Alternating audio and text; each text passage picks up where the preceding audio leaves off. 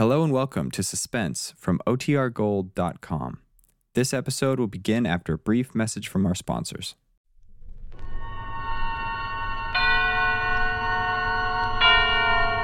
Suspense. And the producer of radio's outstanding theater of thrills, the master of mystery and adventure, William N. Robson.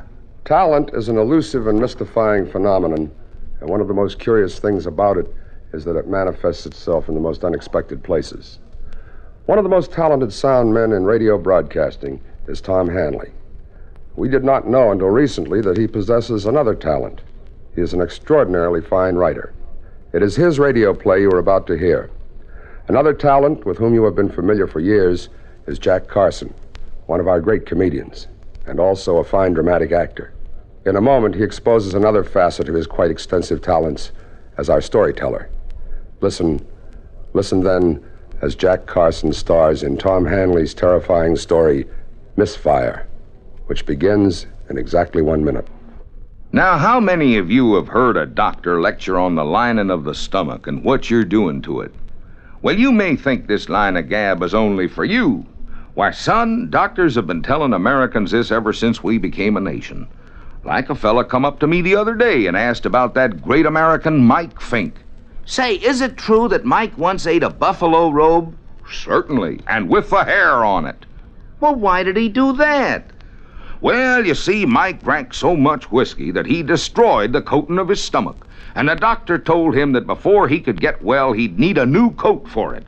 Mike thought that over and made up his mind that a buffalo robe with hair on it was just the thing. So he sat down and swallowed one.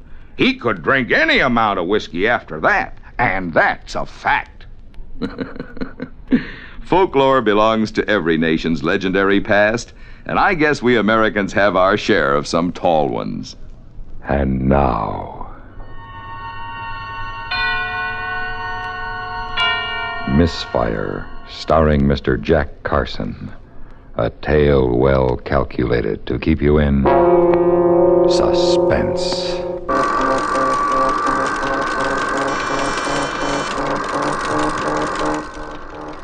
Ground zero somewhere on the desert. We are inside the cab where the bomb, this one called Jackhammer, awaits the impulse from control point 14 miles to the south. Electronic gossips hum and throb their chatter about the health of the patient suspended 500 feet above the desert floor. But the unfeeling machines neglect to mention a human factor this morning an imprint of carelessness. A small metal wrench jammed in the track of the electronically controlled door.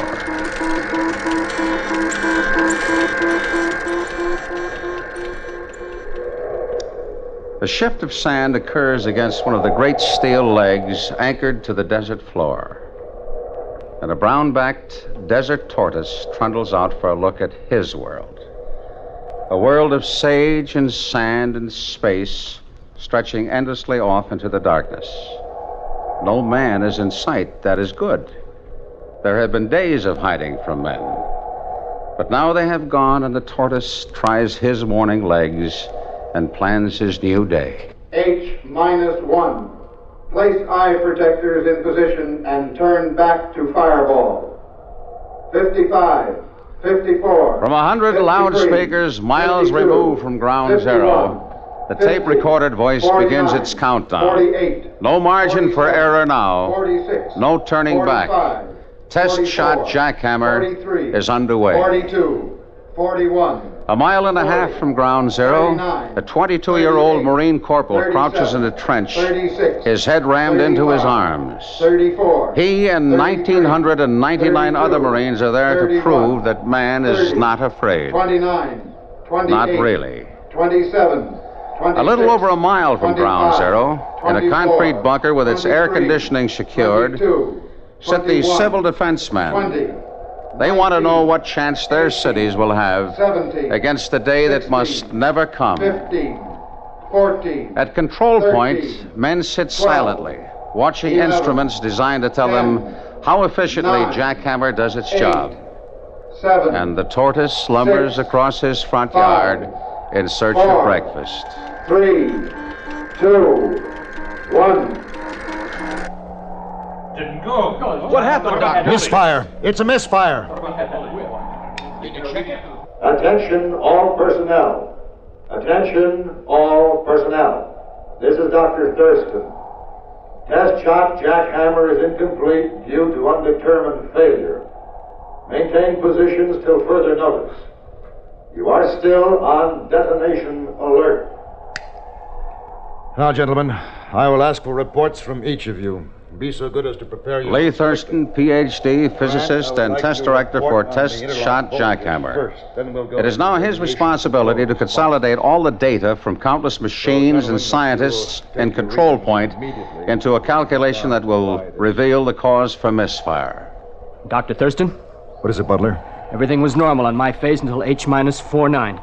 Grant, that would coincide with your variance, wouldn't it? Yeah, but Frank, you shouldn't have had any reading at all at that time. On the sub relay meter, I didn't. It showed normal, and then there was a complete negative to zero response. Then there it is, Dr. Thurston. It's an on site rejection of voltage. Huh. In other words, the fault lies at ground zero. According to these data, yeah. Well, can correction be made from here? We can't have anybody going out there. We'll know after we check the monitor lists. There's one consolation, Dr. Thurston. What's that? We put it together. We ought to be able to take it apart. Yes. Yes, we ought to. But can we? The second act of Suspense continues in one minute. Sometimes a man can have too high an opinion of himself. Sometimes that opinion can drive him to great deeds. Here now is one of America's legendary heroes to tell you of some of his unique characteristics. If his adjectives seem a bit outlandish, remember that his image was an inspiration to a pioneering people, and he still affects a nation addicted to TV. I'm that same David Crockett, fresh from the backwoods, half horse, half alligator, a little touched with the snapping turtle. Can wade the Mississippi, leap the Ohio, ride upon a streak of lightning, and slip without a scratch down a honey locust. Can whip my weight in wildcats, and if a gentleman pleases for a ten dollar bill, he may throw in a panther. I can hug a bear too close for comfort and beat any man opposed to Jackson. Folklore belongs to every nation's legendary past, and I guess we Americans have our share of some tall ones. And now. We continue with Act Two of Misfire, starring Mr. Jack Carson. A tale well calculated to keep you in suspense. There's no walking away from an atom bomb. No asking who left it there, so it becomes a story of people, the disarming. Lee Thurston, MIT graduate 1932, old enough to have been appalled at the thought of an atom bomb, scientific enough to accept it, human enough to demand influence in its use. John Grant, 36, a red-headed giant who daily deals in miracles, believes in them, makes them work.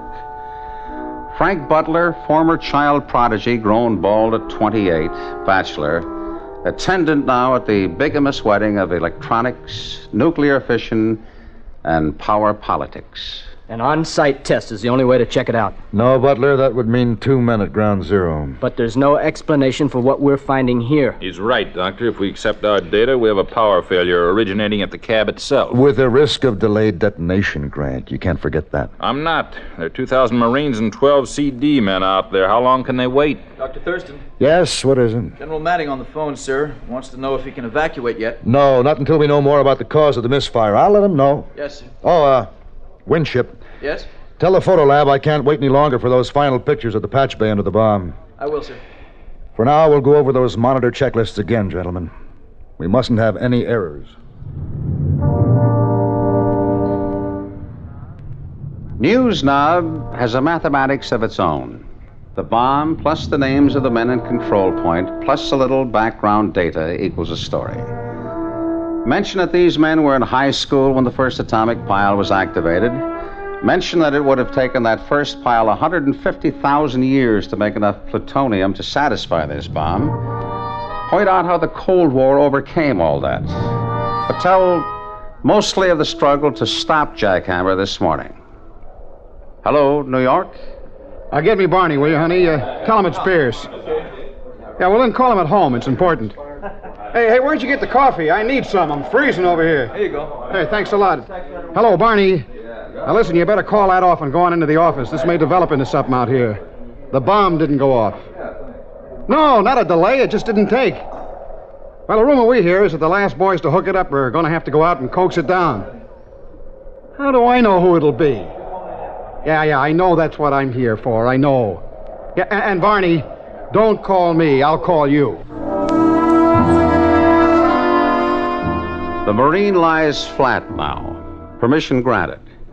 He hears unsolicited advice from his buddy on how to run an atom bomb test, but he thinks about Vegas.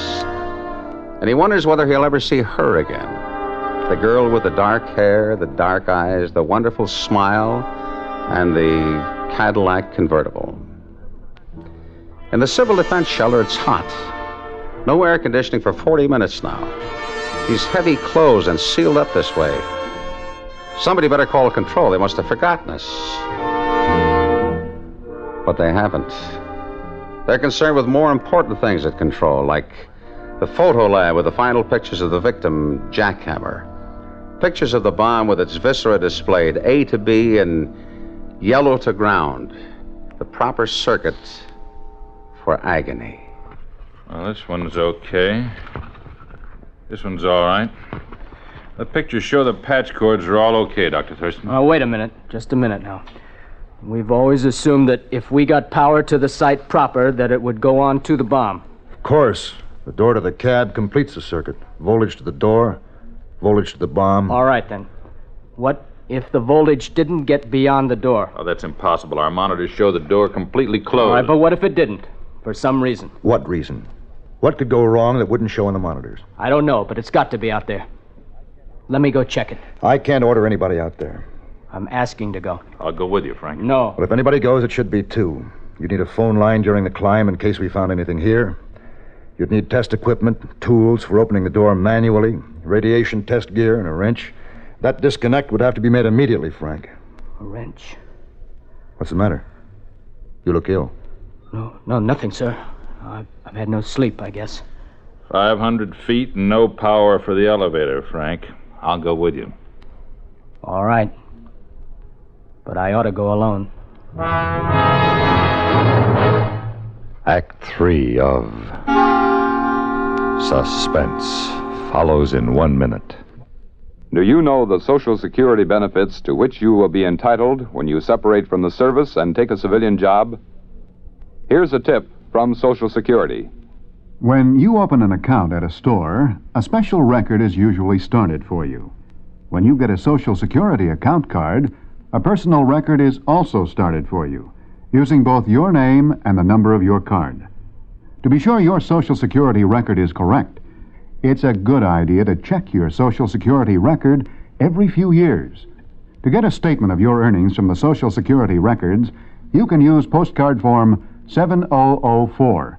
This form is yours by writing to Social Security, Department 15, Hollywood 28, California. That's postcard form 7004. And now, we continue with Act Three of Misfire, starring Mr. Jack Carson.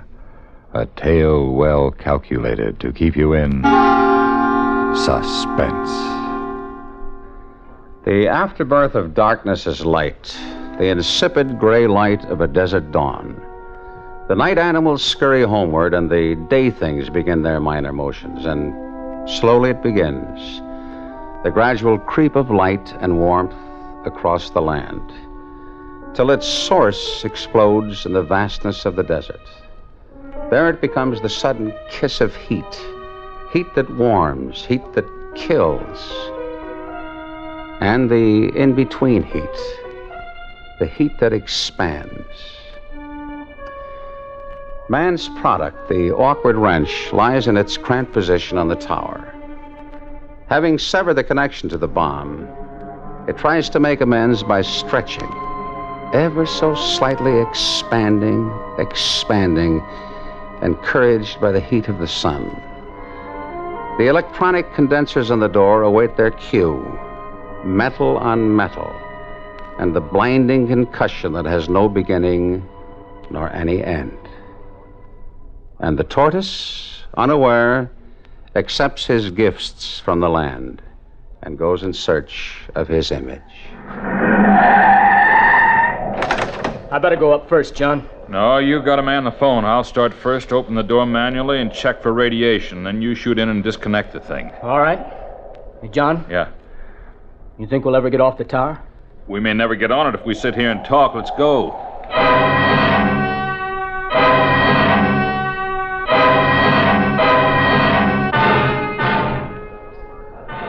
Hello, Barney. Now listen, they've started climbing the tower. That's right, 500 feet.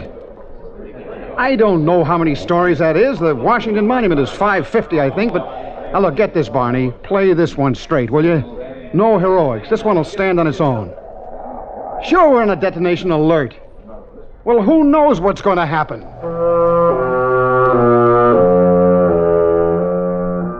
The fear of falling, it never goes away. It only becomes conditioned to the environment. And 500 feet straight up has no relation to man. To look down or not to look down, this becomes the problem. And what do you look at? The eyes of the man below you? No. They reflect the fear of two men. The expanse of dry lake, do you look at that? No. It shimmers in the coming heat, brings on the dizziness. Do you look inside yourself at the fear of God? You might look there, that might help. But for the most part, you climb. You lift each aching limb after the other, one platform after another, one after another. Rest a second, Frank. How you doing? Okay. How much further? One more platform, Frank. Just one more. It's murder. There's one consolation, though. What? Going down. We'll have power to the elevator afterwards, and we'll ride down. Maybe. If there is an afterwards.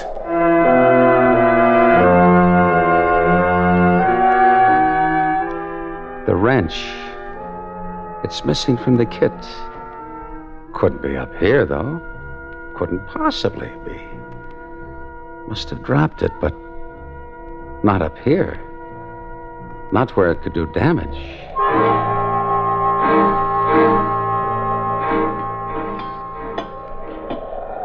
Better get on the phone and tell Dr. Thurston we're here. Okay. Dr. Thurston? Dr. Thurston? Yes. We're at the top. Good. Have you found anything? Uh, Grant is at the door now. We'll make a manual entry as soon as we can. Good. Frank, tell him to read the voltage sheet on this door. I don't think it's completely closed. Check the voltage sheet on the door, Doctor. Hey, Frank, come here. Uh, what is it? Yes. Hello. Were you talking to me? Hold it, Doctor. There, can you see it? Here. Look, from here. There's a small wrench. Oh, no. It's wedged in the door there. You see it? John, it's mine. That's my wrench. I must have dropped it when we were up here arming the bomb. It can happen. Look through the glass. It it severed the detonation circuit. That's what happened. But it completed the door contact. Sure, that's why the monitors didn't show it. Good Lord, Frank, look how close it is to making contact. John, that's gonna go any second. Take it easy now. Move and shade that thing. Heat expansion will set it off. How's this? Give me the phone. Dr. Thurston. Dr. Thurston, can you hear me? Grant, is that you? Now listen carefully. We've found the problem. A small hand wrench has been accidentally dropped into the door track. Oh, good Lord. Now apparently it severed the detonation circuit, but it's so close to making the contact now that we've got to have power to the door. Not while you're there. Come off the tower. We'll open it. No, you don't understand. The door condensers are already loaded with enough power to detonate the bomb. Well, is the wrench above the contact? Yes. Then opening the door, we'll drop the wrench and set it off. Look, you got to give me power, just enough to make the door jump. I'm putting a pair of pliers on the wrench. I'll yank it out as soon as you loosen the door. What if you miss? I'll never know about it. John, you gotta do something fast. The sun is moving. Thurston, you've got to. You can't leave us like this. I can't risk it. Try to get back. No chance. Now, if you could only see it. All right. I'll do it. Winship, give me ground zero power on my count. Just, just do it. I can explain now. Grant? Yeah. Are you ready? Yes. Grant, I'll give you a 10 second count. Make it five. All right, five. I get a good hold on that wrench. Five, four, three, two, one, zero. Is that it, Grant? Grant, are we out of it? Nice going, John. We're out of it, Thurston. We're out now. The bomb can't go off.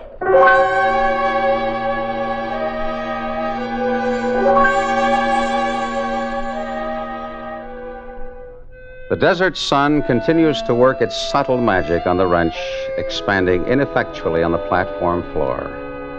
The Marine stands up in the trench. The CD men emerge from their steel shelter to the relative chill of the desert heat. The newsmen converge on ground zero. The redhead and the baldhead hop from the welcome elevator to see a tortoise scurrying ponderously towards his burrow. They pick him up and he pretends he's not there at all, but he is, and they know it. So they take him back to control points to live for another day.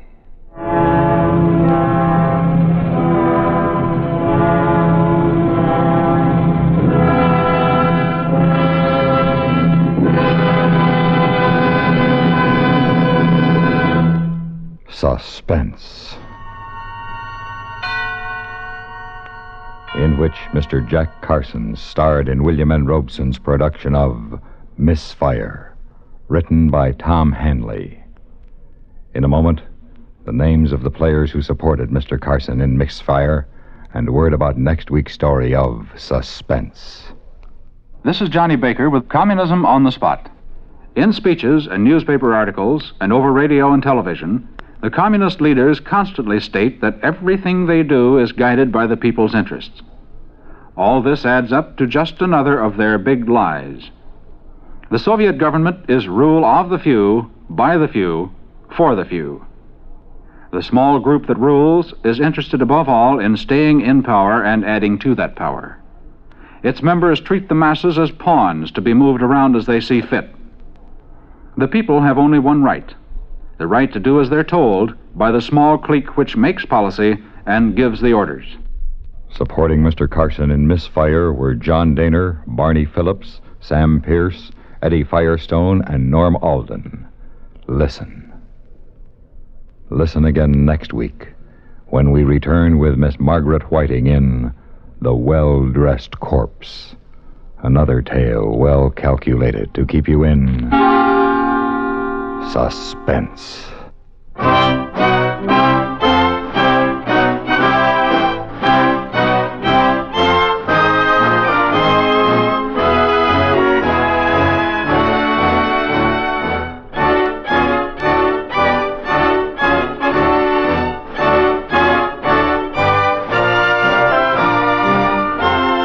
Suspense has been brought to you through the worldwide facilities of the United States Armed Forces Radio and Television Service.